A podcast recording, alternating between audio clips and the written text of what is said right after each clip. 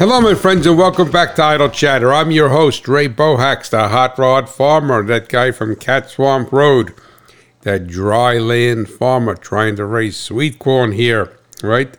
I guess the operative word in that sentence is trying.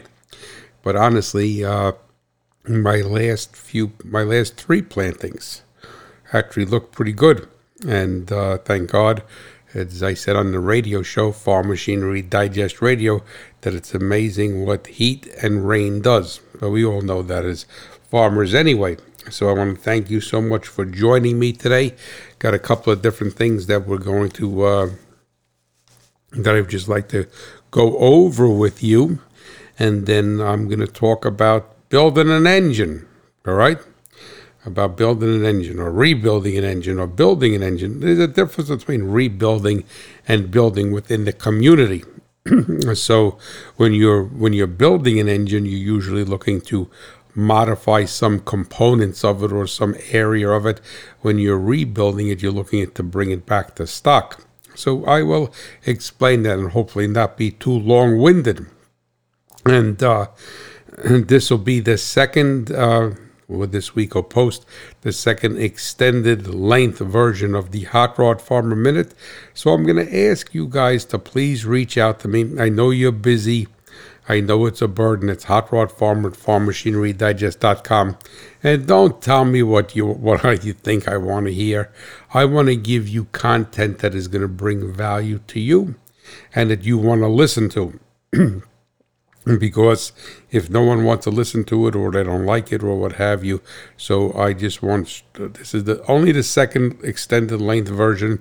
I think i read this one a little bit better than i did the first one but whatever. So you know let me know please uh, so you could just say if i get an email from you right and it says thumbs up or thumbs down, right? Then I know, uh, or thumbs up with an explanation or what have you. But I would greatly, greatly, greatly appreciate it. And if you don't have the inclination to do that, I certainly understand that. All right, understand that 110%. I have a little bit of correction that I have to make in the show today based upon my Raptor episode last week, the road testing of the 700 horsepower Raptor. Uh, two listeners, John up in John Arts up in British Columbia, and uh, Gene Worst out in Nevada, very nicely corrected me or added a little content. And in my head, and I and they're hundred percent correct. Well, when the Raptor first, well, to Gene Worst credit, when the Raptor first came out, and I think that was around 2011 or 2012 um, didn't, I wasn't able to confirm that at this particular point, but it's moot. It came out with two different body styles, a, an extended cab and a four door, but more importantly, it came out with the six point, I believe it was the 6.2 liter, that new Ford engine. And I, I think they were going to call that the Hurricane, but then that Hurricane Sandy hit or something, and they would, I so I forgot what they, it was not the Godzilla 7.3 and so it was a V8, and that truck at that particular point had the steel body, not the aluminum body, because in my mind I was thinking aluminum body V6 EcoBoost engine. I didn't go back that far, and Gene corrected me on that, and uh, and that's that's what it's all about you know, we're a team here. All of us, all of my listeners, we're a team. If I state something wrong or incorrectly or not uh, like half right and half wrong, all right, then please reach out to me. Never, ever be. I mean, I welcome that, right? Because it's all about learning, and I learned from you. And what Gene also told me was that when Ford, I think before that truck came out, or whatever, around when it came out, the original V8 Raptor, normally aspirated, that the Ford engineers drove it from Michigan to the Baja either 500 or 1,000. And I wasn't sure about that. And then drove it back to Michigan. So that shows how bulletproof that truck is. You could do an off road race for between 500,000 miles and drive it 6,000 miles also, right? And then uh, that shows the quality and the engineering behind it. And then, and, and then John told me that his dad had one of the original Raptors, and he also, you know, uh, corrected me very nicely uh, that it did have a 6.2 liter V8 in it. So my thought process, I'm not saying, look, I, guilty with an explanation. I'm not even saying it. But my thought process was comparing this Raptor against the aluminum, because this is aluminum when they redid the F 150 a few years ago, at which and they did got, did away with the 6.2 and came out with the um, EcoBoost 3.5 in there. So I want to thank you two gentlemen for correcting me on that and enlightening me because I did quasi misrepresent that in the show, and I apologize for that. The second thing that I want to make a slight correction on. I don't know if any of you, uh, well, I shouldn't say I don't know because I could probably look at, I can't look at who's listening, but I could look at the, whatever. Uh, there's some metrics that are available for downloads, but they're not 100% right because it depends where you download it from, but whatever. But anyway, so the thing basically is is that uh, I did my third episode of On the Road to Faith, and uh, I do not know whether anyone is listening. I'm, I'm not laughing. Anyone is listening to it or not. But if you did listen to it, I spoke about the battleship Alabama in there, and my and my friend Gene Worstigan now visited the battleship Alabama on a uh, coming back home from a road trip out west with my new Skyhawk at the time. When I was a young guy, I was a kid. All right, I worked hard. On, I'm not bragging. I worked hard on the farm, worked hard fixing cars, going to school, and I bought my first new car, ninety two hundred dollars, brand new. I don't even think it was nine, maybe yeah, maybe ninety two with the tax and license plates, cash money, no loan, right? Cash money on the barrelhead. Ordered it. It was, uh, was when I came home from ordering it, I was actually shaking. I never spent ninety two hundred dollars in my life, but it was a wonderful, wonderful car, and I'm so glad that I did it. All right, but anyway, uh, so a couple of things I had said that I thought that so to get back to it, in that episode of On the Road to Faith, episode three, I mentioned the battleship Alabama to get back on track, and I said on that she had seven battle stars. And then after I recorded that, somebody told me that she may have had 13 battle stars, but then I looked it up and on the website for the USS Alabama, if you ever get a chance, go to that website and you could see her. She's gorgeous. And uh, and she had nine battle stars. So she was in nine battles of consequence, and I have some interesting facts about her that I did not include in that, and uh, now this jogged my memory. But that really wasn't the focus of that podcast on the road to faith. It's about trusting in God.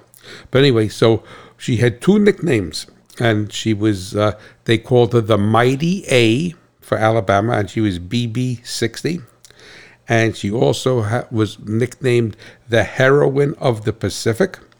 And she was built in Norfolk, Virginia in 1940. So she was only in the war for three years, but she was in nine battles. She was, she is, and that was because she exists beautifully, and thank God. And she's a she's a South Dakota class battleship. And interestingly enough, which I did not remember from my visit there back many, many years ago when I was a young man, repeating that again, right? That the Alabama, my beloved USS Alabama, she led the American fleet into Tokyo Bay for the surrender of Japan. So she was the head ship going into Tokyo Bay. So I could just imagine what that was like having this whole flotilla of American exceptionalism floating into Tokyo Bay. And my beloved Alabama was uh, the head ship there. And uh, I, she's my beloved because I went to go see her, and uh, they're all all my beloved. So that I want to apologize if I had that battle stars wrong, but she was in nine battles, not seven. And afterwards, I thought it was 13, but that was wrong also. So, so that is it, right? That's what is. He rents, races on pencils, no excuses. And I want to give a big, big Cat Swamp Road shout out, and I want to give, I want to uh, wish the, my, Charlotte and I want to wish the Lord's blessings on Justin Forsey and his wife Abby because they got married a few weeks ago. And I was very blessed that Justin sent me his photo, well, sent me a link to the photos, a beautiful, beautiful photos, beautiful wedding, gorgeous wedding. And, uh, and so, and uh, was, I want to just wish Charlotte and I want to wish you, Justin, all the best with your life, with, with your new beautiful bride, Abby And Justin is going to be, God willing, in, in the near future, a guest on the On the Road podcast. I have to think of a better way of saying that on on the road. Uh, but changed the sentence structure around. And very interesting. He has a strong passion for agriculture, and uh, but he is actually an attorney by trade. So he's a he's a attorney by trade that loves agriculture and plants quite a large garden. And but his family has roots. His grandmother has roots uh, down in Alabama also. So we're getting back to Alabama of raising cattle. And there was something about that I'm not going to share now, but when we do his part, when we do his episode of On the Road, I'm going to have him give us more detail about the lining of the jacket that he wore uh, to get married to his love, Abby. So we wished him all the best. And then Mike Werner from Caledonia, Minnesota, is going to be the next episode of On the Road. So that's going to be recorded hopefully this week, just about when you when this show drops. And um, very excited about that. And Mike has a a wonderful, wonderful story of faith and uh, struggles and trials and and and just being triumphant over them. But I also, Charlotte, and I also want to wish Mike's daughter uh, blessings as she is getting married, and I believe it, it is it is this week. So, like I say, I try not to date stamp things because God knows when you listen to them, but I believe it's the Saturday before I'm going to record with Mike. And so may our Lord bless and keep her and her new husband, and who Mike had told me, and we'll learn more about it, that he is an engineer, mechanical engineer for a company that makes robotic uh, uh, dairy milkers. So that is very, very interesting. But I'm looking forward to Mike. And Mike is also beta testing for me. He's going to be the first person using the new Rode headset through his uh, Apple iPhone. I think that's what he said. Yep, Apple iPhone that he has. So hopefully, God willing, the audio comes out well. But Mike, uh, congratulations on the wedding of your daughter, and then in Justin and Abby. May our Lord bless and keep you in your new marriage together. And uh, so let me see what else I want to tell you. Oh, uh, if you listen to the radio show, you heard this. But I was taking our one of our cats. Uh, I was going to call her Abby. No, that's Justin's wife. Uh, Allie, Allie, Allie, the alligator. And the reason why we call her the alligator, because when we adopted her, she was a tiny little kitten. Instead of she would eat like an alligator, like she would lunge forward and bite into it. Just if you see the way an alligator bites something, that says you could just imagine a little kitten. So that's how she got she got the name Allie. I said you eat like an alligator, and then Allie the alligator. But was taking her to the vet. Um, she had to get a um, a shot. I forgot what I think was feline distemper or leukemia or something. And um, she couldn't get all her shots before because last year because she was pregnant. So, uh, so but she's spaded now and everything. Well, our animals are spaded. Just we couldn't get her in time. But that's a whatever you know that story. But anyway, uh, but she did bless us with wonderful kittens, and we kept all the kittens. So we have a house full of cats because of that and it's a wonderful, wonderful blessing to have that. But anyway, so I was taking it to the vet, and I am like a, oh God, I'm, I'm you, if like you know, you know, if you listen to my shows, that I wear my heart on my sleeve, and animals are my kryptonite. I've said this to you before. That if that if if you want to get me on my knees, it's animals. so uh, so I'm, I'm like a, a, a nervous nervous Nelly uh, father transporting these cats back and forth to the vet whenever they have to go. And the vet, Tranquility Vet Clinic, is wonderful. Dr. Christensen there and his team, only about five miles away from the farm.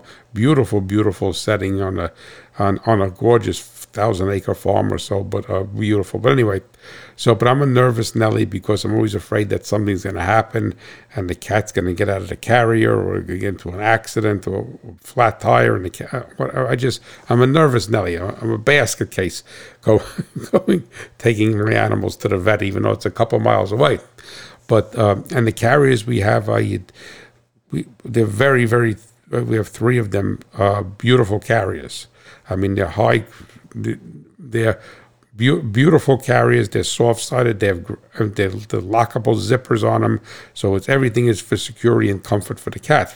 But anyway, so I have Allie in the car, and at eight o'clock, I always have to get a for our cats. I always have to have the first thing in the morning appointment.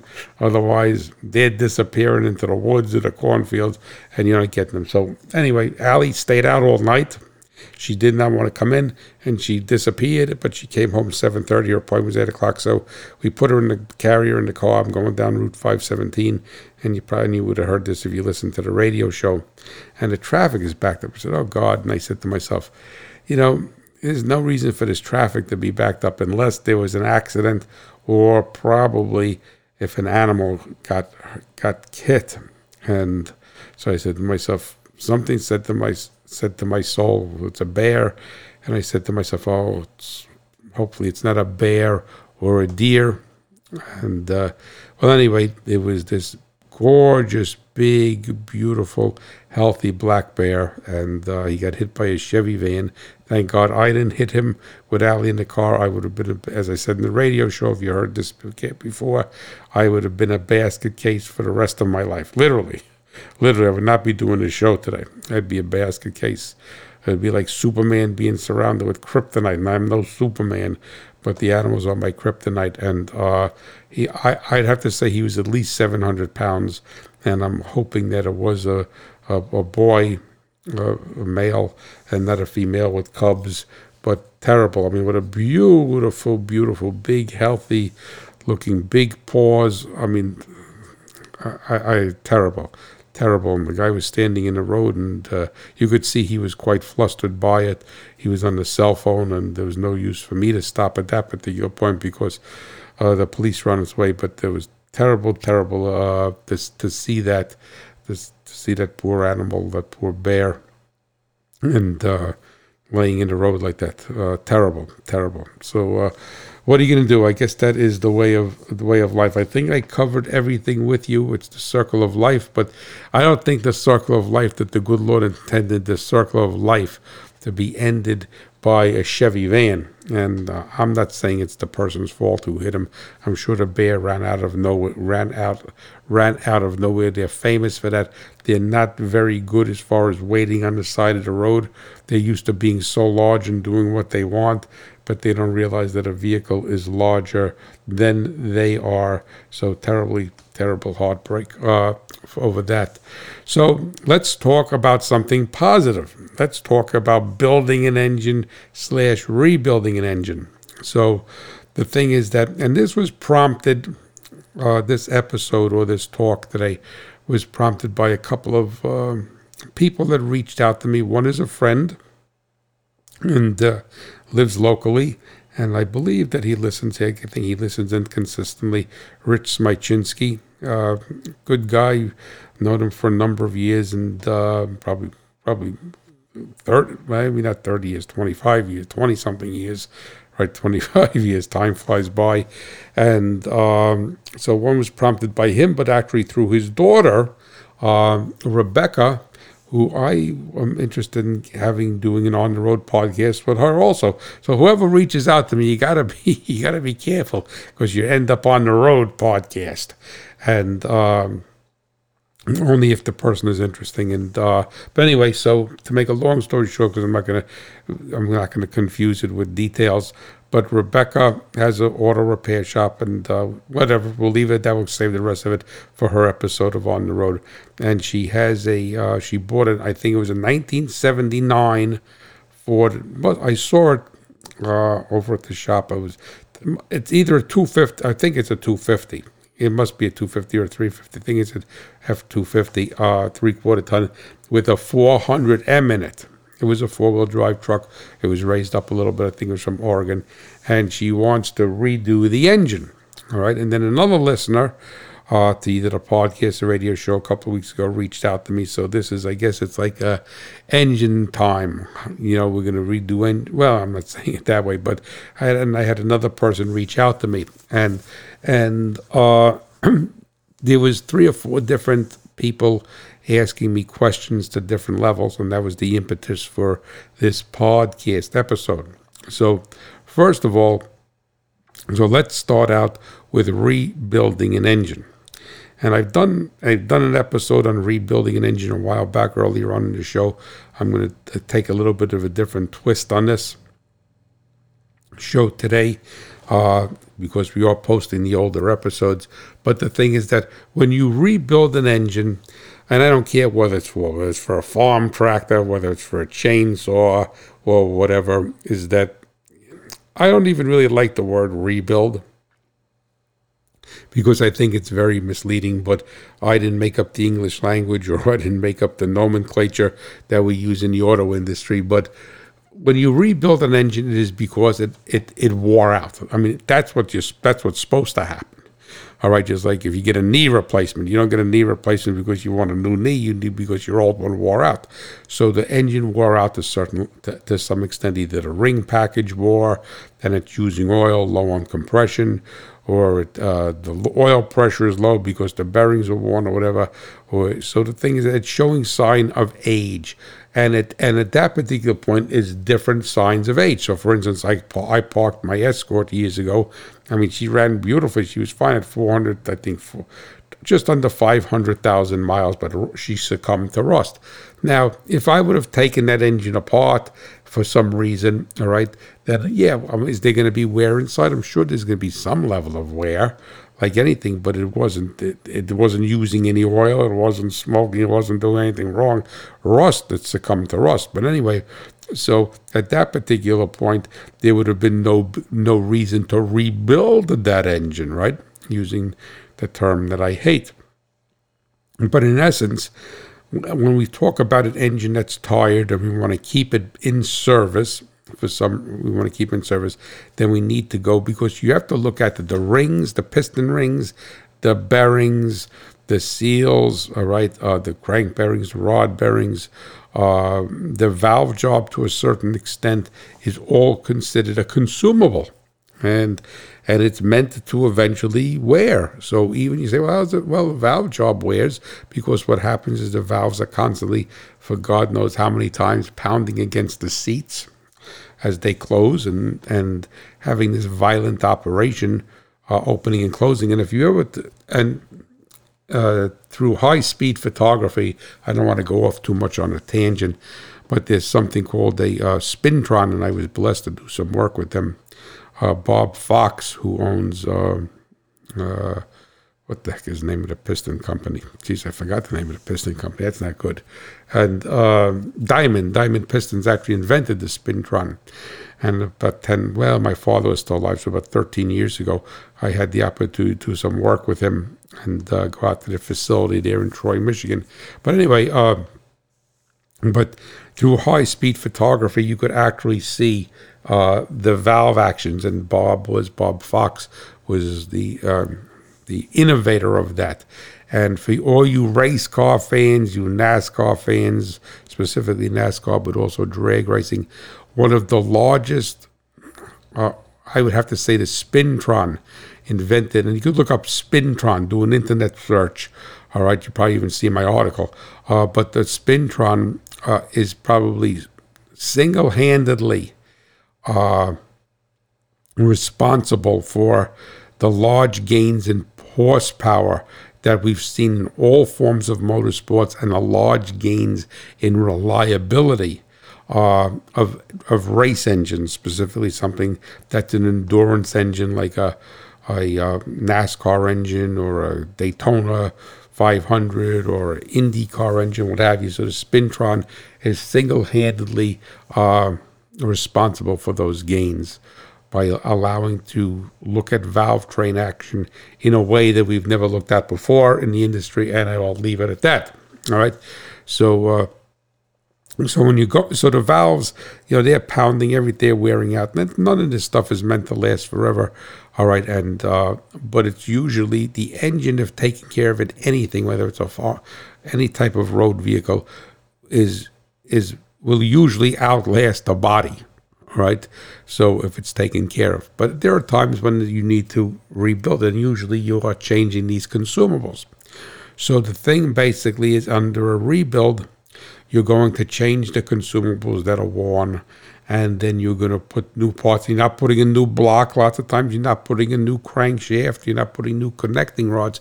But the part that people, the mistake that people make is they do not do any machining on the crank and the connecting rods and the cylinder head. That they do is they slap a set of rings in it, a set of bearings in it, and they call it a rebuild. Well, that certainly is not a rebuild. All right. So that's like saying, well, I went to medical school for two days, so I must be a doctor now.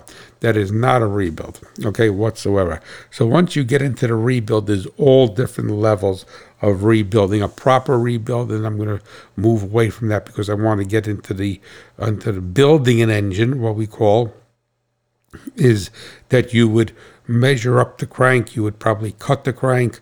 You would uh, put oh, do it overbore, put new pistons. You would resize the connecting rods, both the small and big end. You would change the consumables in the cylinder head depending upon the design.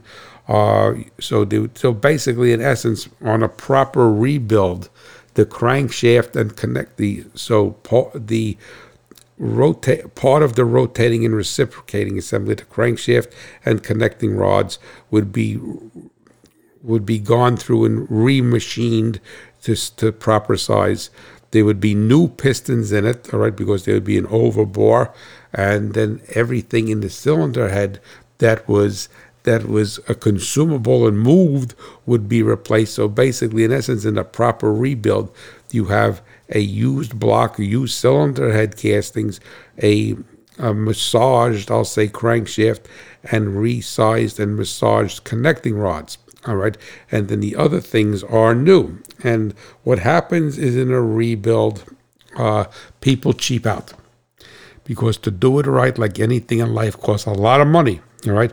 Well, that, that's still good. The push rods are still good. All right. The lifters are still good. That's still good. Well, the bores don't look so bad. We'll reuse the pistons. We'll just put new rings on it. And that's fine. I mean, if you want to do that, that's fine. I call that a taxi cab rebuild. That's a term that I that I coined. But that certainly is not a rebuild.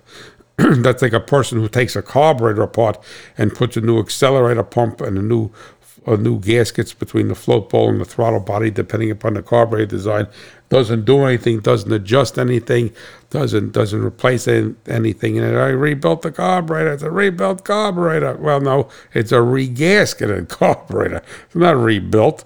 All right, so um, that's whatever. All right, but hey, and that and that's what happens is that, and the industry is ripe to take advantage of the consumer and and and by saying, well, here's your rebuilt engine, Mister Jones, right? And it's a ring job and some bearings, and that's basically it. And it falls under the guise of rebuilding, and it's also ripe for the for the uh, consumer to take advantage of the engine shop. But, and how do I take advantage of it? Because if you come to Ray's engine shop, I tell you, well, to go through that engine properly, it's going to do anything. It's going to cost four thousand to forty five hundred dollars. All right, which is probably about right. I, mean, may not be up on the current prices right now, and uh, but that's probably very close to being right, if not right. And they go, forty-five hundred dollars. I saw in the magazine I get a rebuilt engine for seventeen ninety-five. All right, well, well, you get a steak in Denny's for six dollars, or you could go to well, maybe not six dollars anymore, twenty dollars, or you could go to uh, Ruth's Chris and pay a $150 for a steak, right? They're both called steaks. And then there was a, a place I went to in Florida when I was at Commodity Classic. I met a guy I know, he's a farmer down in Maryland, and, and uh, I forgot the name of the place. And uh, he wanted to go there. I mean, we had a two hundred dollar wagyu, a three hundred dollar ragu wagyu steak. It was pretty good, but it wasn't worth three hundred dollars. It wasn't quite three hundred. The meal was three. I think it was six hundred dollars for both of us. And I'm not in, into that stuff, but he's a good guy, and he was really anxious to go there. And I wasn't going to stick him with the bill, so I said to him, "I'll pay half." And, and but never again will I spend two hundred fifty dollars or three hundred dollars for a steak dinner. But anyway, but whatever. But they're both steaks. So that's where that game is played. So let's forget about that. Of course, these people, a couple of them that spoke to me, uh, we're interested in building an engine, not rebuilding an engine, building an engine. So now, when you're building an engine, that means you're looking to modify it. That's what it means. You say, I'm going to build an engine. So within the hot rod community, you say, I'm building this. Who built that engine, right? Then you ask, right, you're looking to modify an engine. You're not looking just to bring it back to stock specifications to whatever level. If it's the four thousand dollar rebuild of the nineteen ninety, that's fifteen ninety five. Uh, J.C. Whitney, who's out of business, special. All right, so you're looking to to modify this engine, and historically, when you look to modify an engine, you're looking for more horsepower. That's what I want more horsepower. I want this. I want that. Right. So the thing basically is that's what you're looking for. But the thing is that, and what I tell people, and I said this all along when I had my engine shop, because you get all these tire kickers to come in, right? I want to do this, I want to do that, and and and you have to be realistic with yourself. And there's a number of things that you have to identify. Well, the first thing that you need to identify is you have to recognize and you have to assign a budget for yourself. All right, because honestly, if you if you want to build build an engine, right, some sort of performance engine, I don't care if it's going in a John Deere tractor, and you have a budget of four thousand dollars or five thousand dollars or probably even ten thousand dollars, depending upon the engine.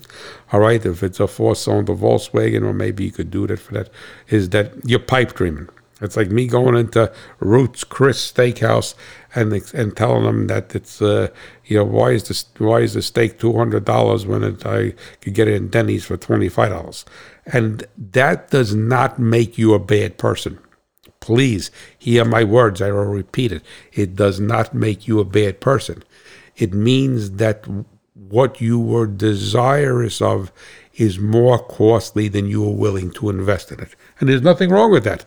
I mean, hey, you know, I would love a brand new Cadillac or something, but I'm not going to spend sixty, seventy thousand dollars for a car. All right, so that's it. So, so that's so it's it's more than I want to spend, and it's not a reflection on your resources. It's not a reflection on how much money you have or don't have. It's more than you want to spend. So the first thing that you need to do is you need to identify what you're willing to invest in this.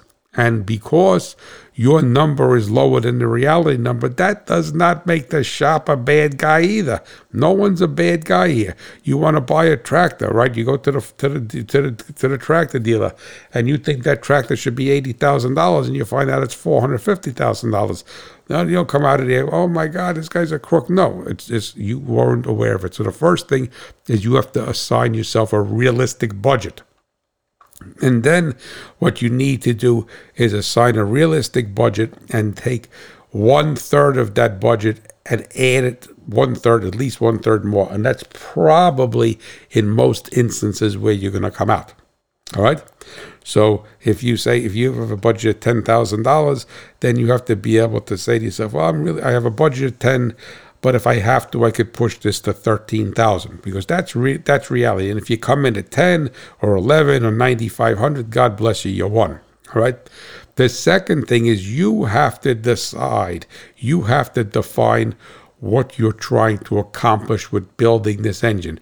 And I don't care whether it's for a truck, a car, but a, pulling track, whatever it may be, but you're looking to get more power. I'm repeating, that's why we're building an engine. We're looking to make it better, to modify it to some particular level. You may modify a 300 horsepower engine to 400 horsepower, or you may take an engine that was 400 horsepower and try to make 12 or 1300 horsepower out of it. So, and the other thing, keep in mind, the more horsepower you want to make, the more the more money it's going to cost. That's it. Forget about it. That's intrinsically linked. You're not building a people to go, oh, that guy making 2,000 horsepower. That engine's probably $250,000. All right, you got $25,000, buddy. You're not making 200, 2,000 horsepower. I mean, that's the reality of it, all right? So I think the thing is that you have to define your goals. Now, as you define your goals, then, all right, what what your goal is, all right.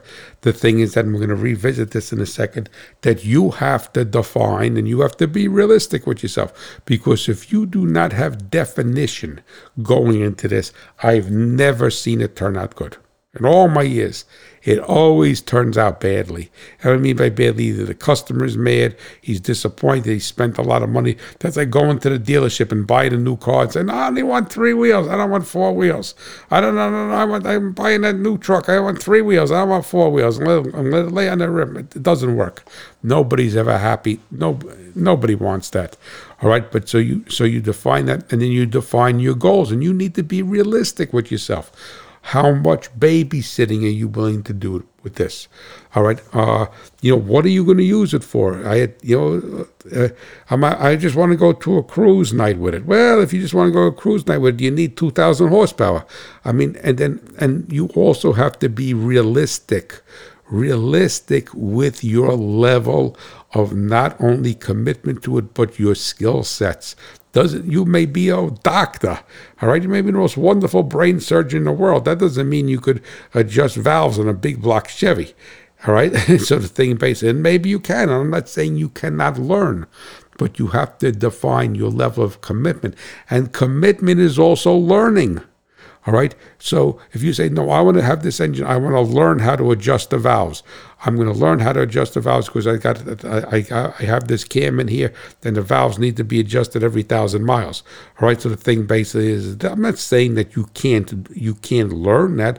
I'm not saying you. I mean, some people honestly can't learn it because they don't have the the uh, the mechanical finesse, the mechanical skills.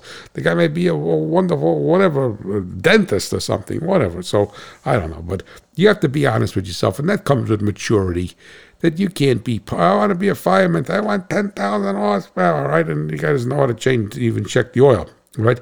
So the thing is that, and you can do that. You can have that if you're uber wealthy then you just pay everybody to do everything, and you have a, and I know people like that, and they don't know how to gap a spark plug, but they got a, a, a whole stable full of two, three thousand horsepower cars. The guy couldn't even put air in a tire. But if you're in that demographic, God bless you. Then what you need to basically do is set up the groundwork to have somebody like a curator of a museum. I mean, just like a museum gets a curator to take care of this these cars for you. All right. So you got to be realistic. You got to be mature with it. You have to say, how much am I going to drive this car? I have people contact me. Well, you know, I want to put a. I got this whatever '67 Impala, whatever, and uh, I want to. I want to put overdrive transmission in because I want to. You know, it it, uh, it tax too high on the highway, and uh, well, the thing basis didn't it tack too high on a highway 50 years ago when it was brand new to people on the overdrive then and i'm not against overdrive transmissions but you have to take and look at it realistically and say okay fine you're going to put an overdrive uh, trans in that. You're going to have to a 700 R4. It happened to be Chevy, right? Uh, 700 R4 or an AOD Ford or whatever it may be. All right. Uh, you're going to have to worry about getting the mounts right. You're going to have to worry about getting the drive shaft right, the, the drive shaft angle right, the pinion angle, all of that right. Is the starter going to bolt up? If you want to do that, but then I would say to the person, well, how much you plan on driving this car Yeah, I plan on driving it 500 miles a summer. Well, at 500 miles, whatever, 2,000 miles this, a year on it, whatever, 5,000 miles a year. And it doesn't pay to go through all of that.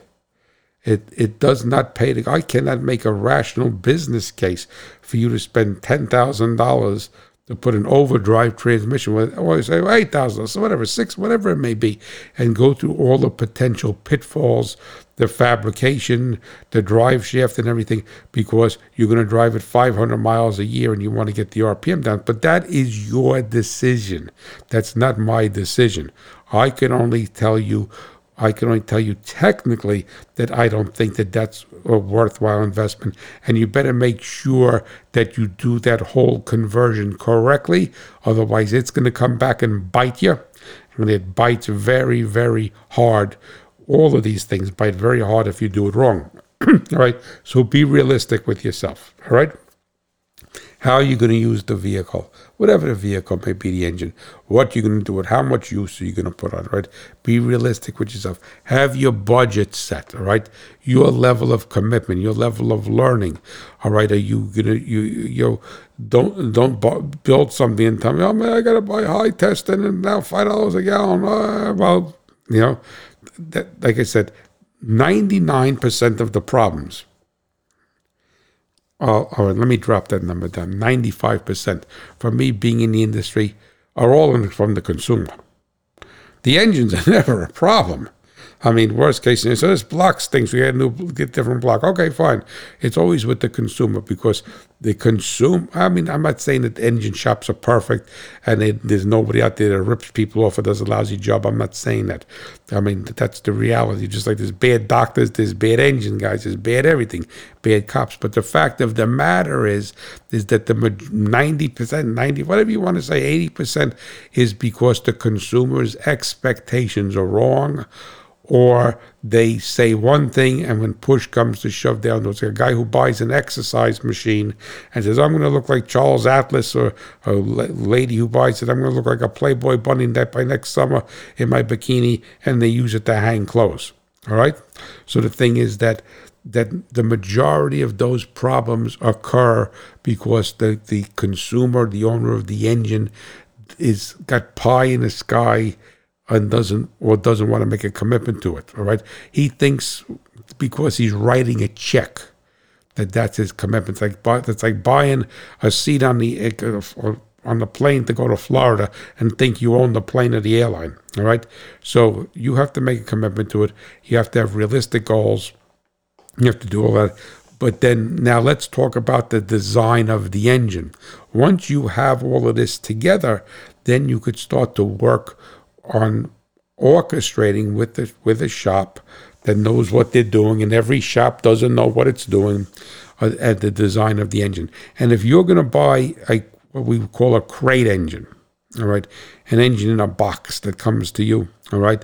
The thing is that if you're not buying an OE crate engine from original manufacturer Ford, Chrysler, Gen- uh, General Motors, whatever, if you're not buying an OE, because they the domestic brands all have performance engines, all right. That's the only way to buy. If you're buying it from some mail order catalog, someplace at a hot rod magazine or a four wheel drive magazine, forget about it, buddy.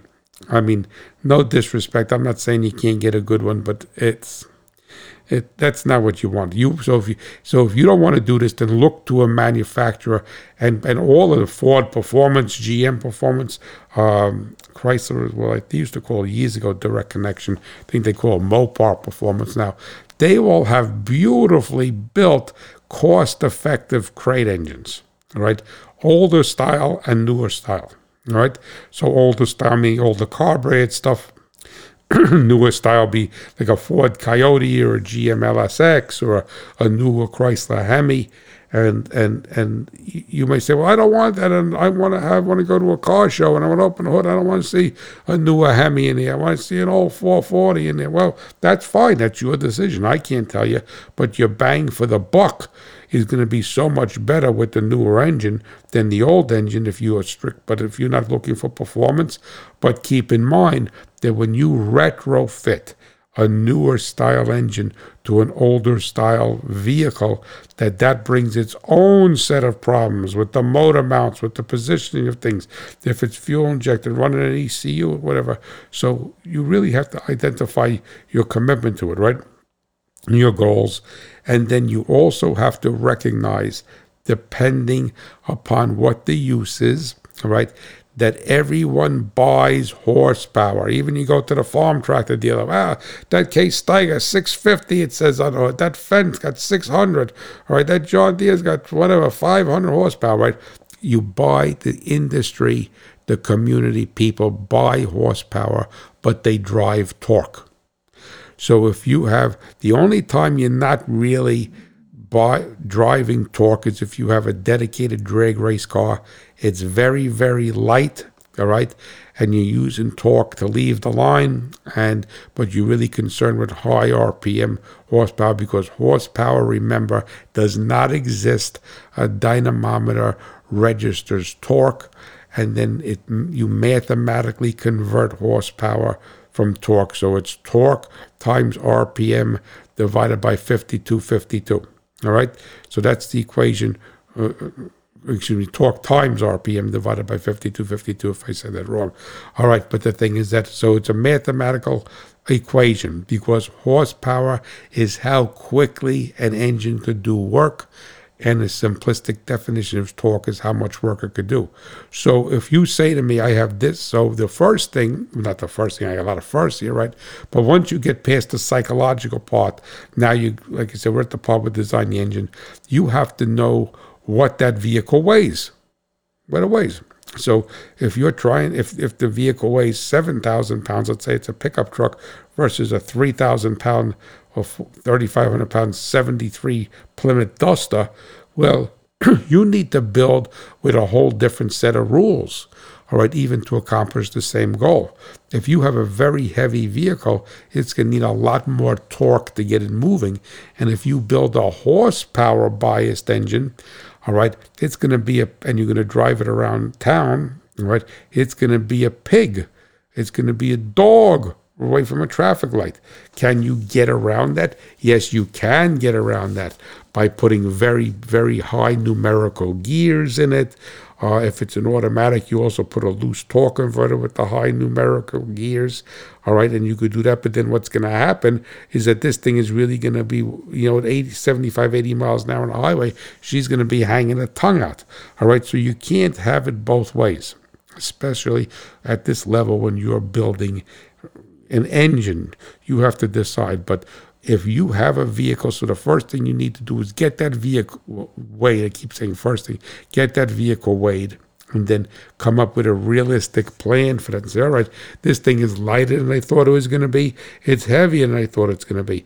If it's heavier than I thought, than you thought it's going to be, or she happens to be very heavy, then you really better rethink your thought process and really make a lot of torque down low into the mid range because otherwise it's going to be a pig. All right. All right. And if it's light and you say, well, I could transfer, but you still have that balance between torque and RPM. And, you know, even like in a chainsaw, right? You have a chainsaw and you're cutting into a log and you got a good chain, you got a quick cut chain, it's a sharp chain, and you're burying that sucker right into that log and it happens to be a real hardwood you're you're killing you're dragging that motor down because that that chainsaw motor may not have enough torque, especially with my little Stihl MS-170. You are like a lawn tractor, getting a lawn tractor, you're cutting thick grass, right, real heavy grass, and you and the thing is all shaking and, everything, and you're you're lugging that motor down, right, because it doesn't have enough torque. If it was very, if it had more torque, that chainsaw would go right through that log, all right and one bog. So when you're bogging an engine at low speeds like that or putting a load on it, that's because it's deficient on torque. And that is why on a vehicle, right, or a farm tractor or something, you would change and go to a lower gear because you would lose that torque multi you would use that that that multiplicative response of the gear ratios, the gear train to make up for the lack of torque. All right, so that's so that all comes. So it has to be a very systematic approach, and then because otherwise you're not going to you're not going to get the results that you want. You're going to think you're going to get the results. You're going to get a sugar high. You're going to spend a lot of money, and you're going to be disappointed. Now, one person told me, well, what they're very concerned with is that the way the engine sounds going into a car show or a cruise night? They want they want this camshaft. I'm gonna get a drink of water, which is cool. Every engine guy likes that, right? But keep in mind that that sound like I hear like the dragster. Right? Here's a dragster. I'm press the dragster. Oh, unscrew it. All right, you know. We all know that sound, right? And I mean that's that's nitromethane, so it's a little bit different. But but the thing is that it sounds real cool, right? Especially going into the cruise night, all right.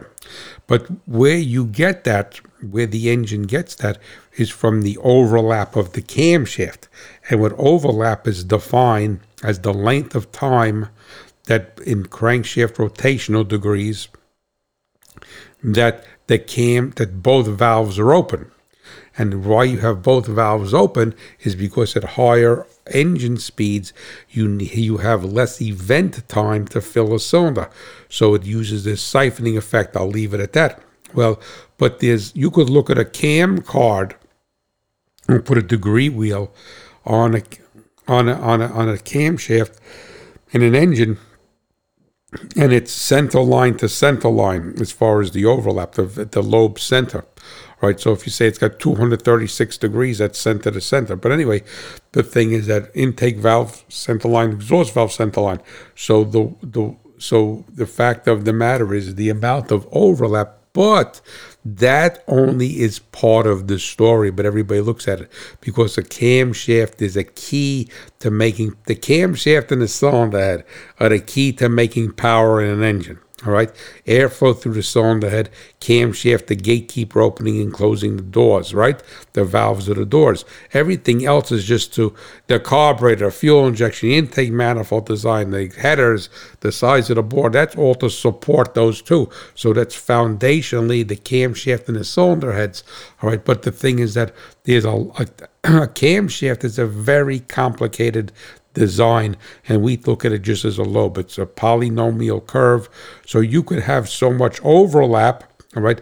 But at what rate is the ramp of the valves opening? So it's, I, I, it's it's way. I mean, people spend their whole life studying camshaft profiles. So the thing is that when you choose the camshaft, you have to work with your engine shop, wherever you're doing, or if you're doing this yourself, you're just buying the machine work and putting it there. Nothing wrong with that at all.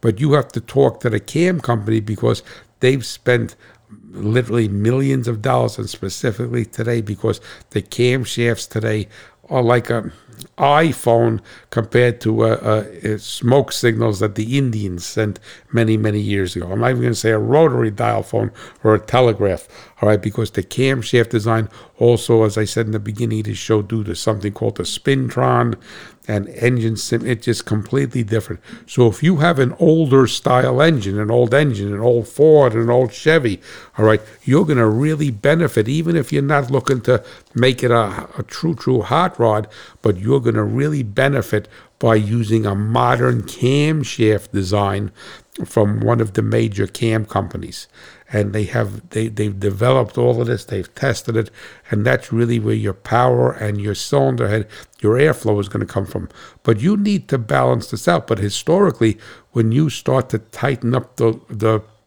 the the uh, the lobe separation angle. So, in other words, the amount of rotational degrees. So, if you have a cam that has 120 degrees lobe separation angle versus one that has 110 degrees lobe separation angle, given everything being almost the same as far as the cam, but it's never the same because when once you change that geometry, you're changing everything. You cannot achieve the same the same ramp with by changing people. Oh, I did this, but just change the lobe separation. They did that, but then other things got screwed up. Pardon my language along the way.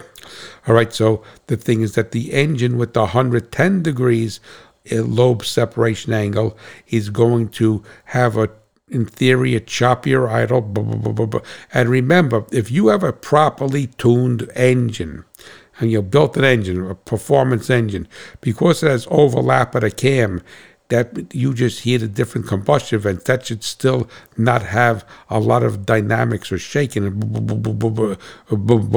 should sound nice like that, nice and clean. Not where the carburetor is all messed up with a fuel injection. But the thing is that the lower that number, all right, uh, the more overlap you're going to have, then the thing. Uh, you're going to push the that, peak torque up higher in the RPM range, and you're going to sacrifice power downstairs. So the thing basically is, as I get ready to close, is that there's a number of people that reached out to me in the past couple of weeks. Uh, like I said, I was joking. It's, it's time to build engines. You have to be realistic. You have to set your goals financially. You have to set your level of commitment. All right. Unless you have a ton of money and then you could just go to the best of the best and say, take care of this.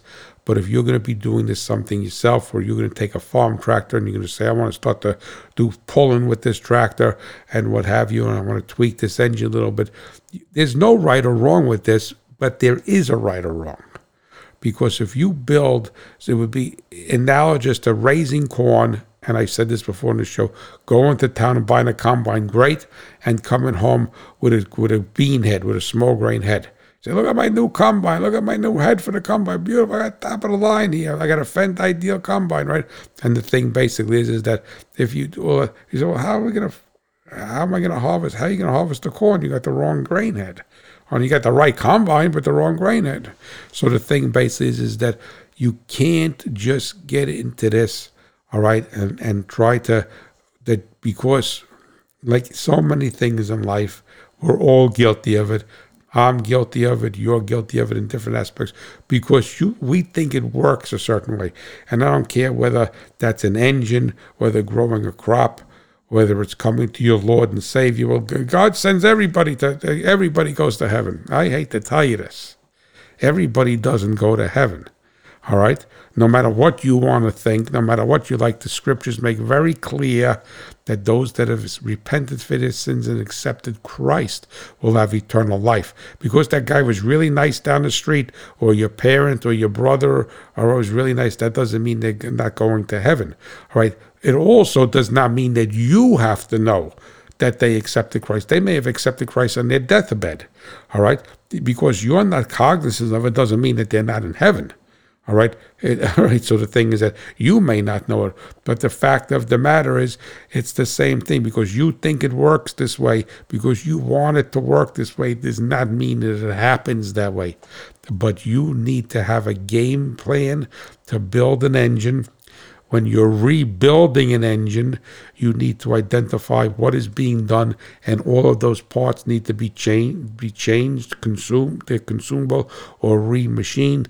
And if you don't want to do all of this, or the shop you want to work with, you know, and just because you, if you have a shop, and I'm going to say it, whatever, kindly, because it's truthful, and I am being kind, and it's no disrespect. If you have a guy who rebuilt uh, tractor engines all his life and just rerung them and rang a dingleberry hone in there. He may do a good job of doing that, but that's not a good rebuild.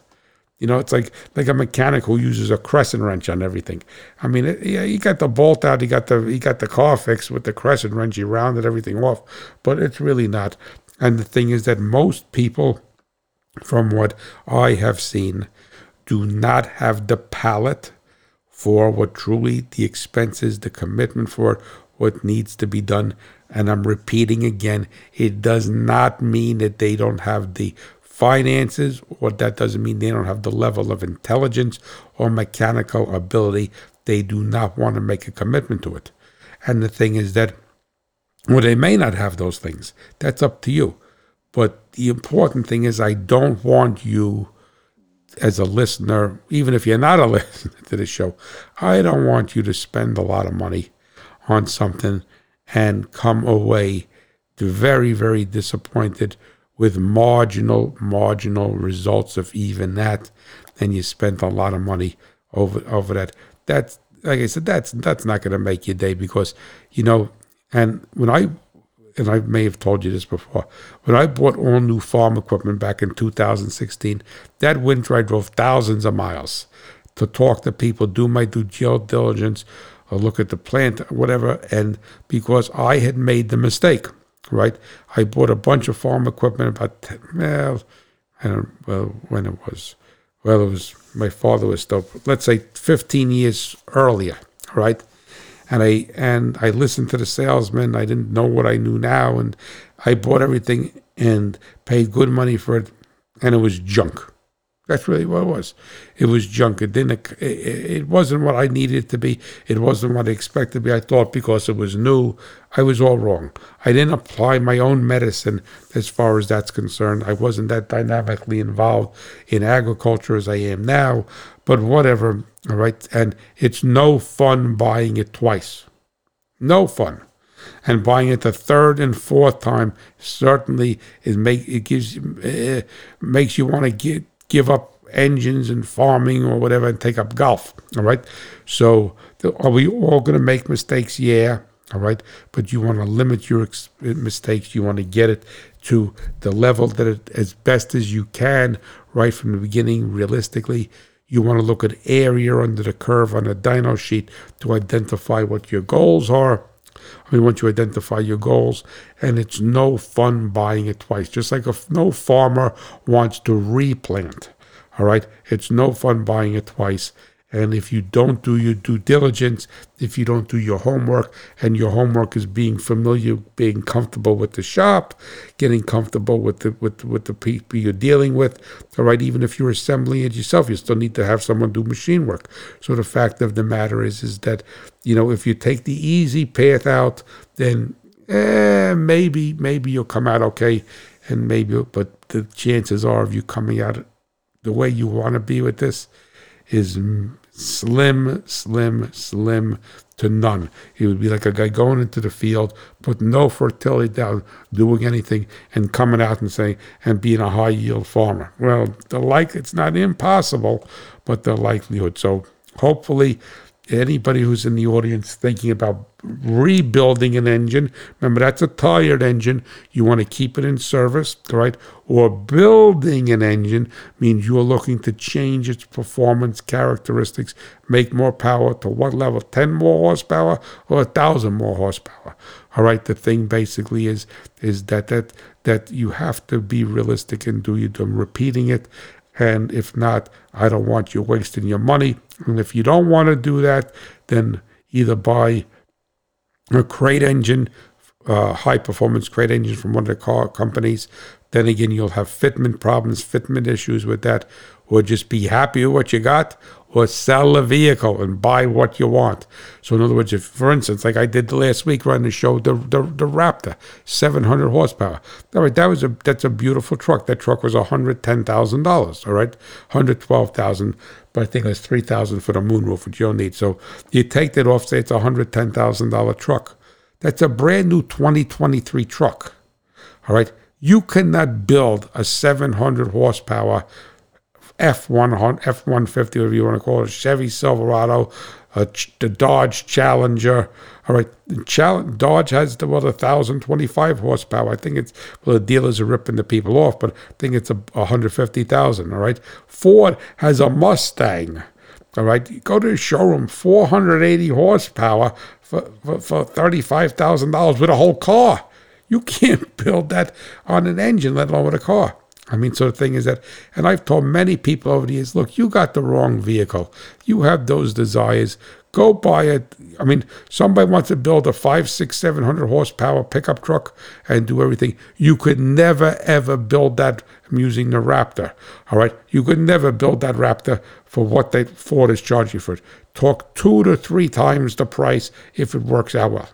All right. So if you want a 700 horsepower pickup truck, go buy a new Raptor it'll work out cheaper at the end and you'll be able to drive it.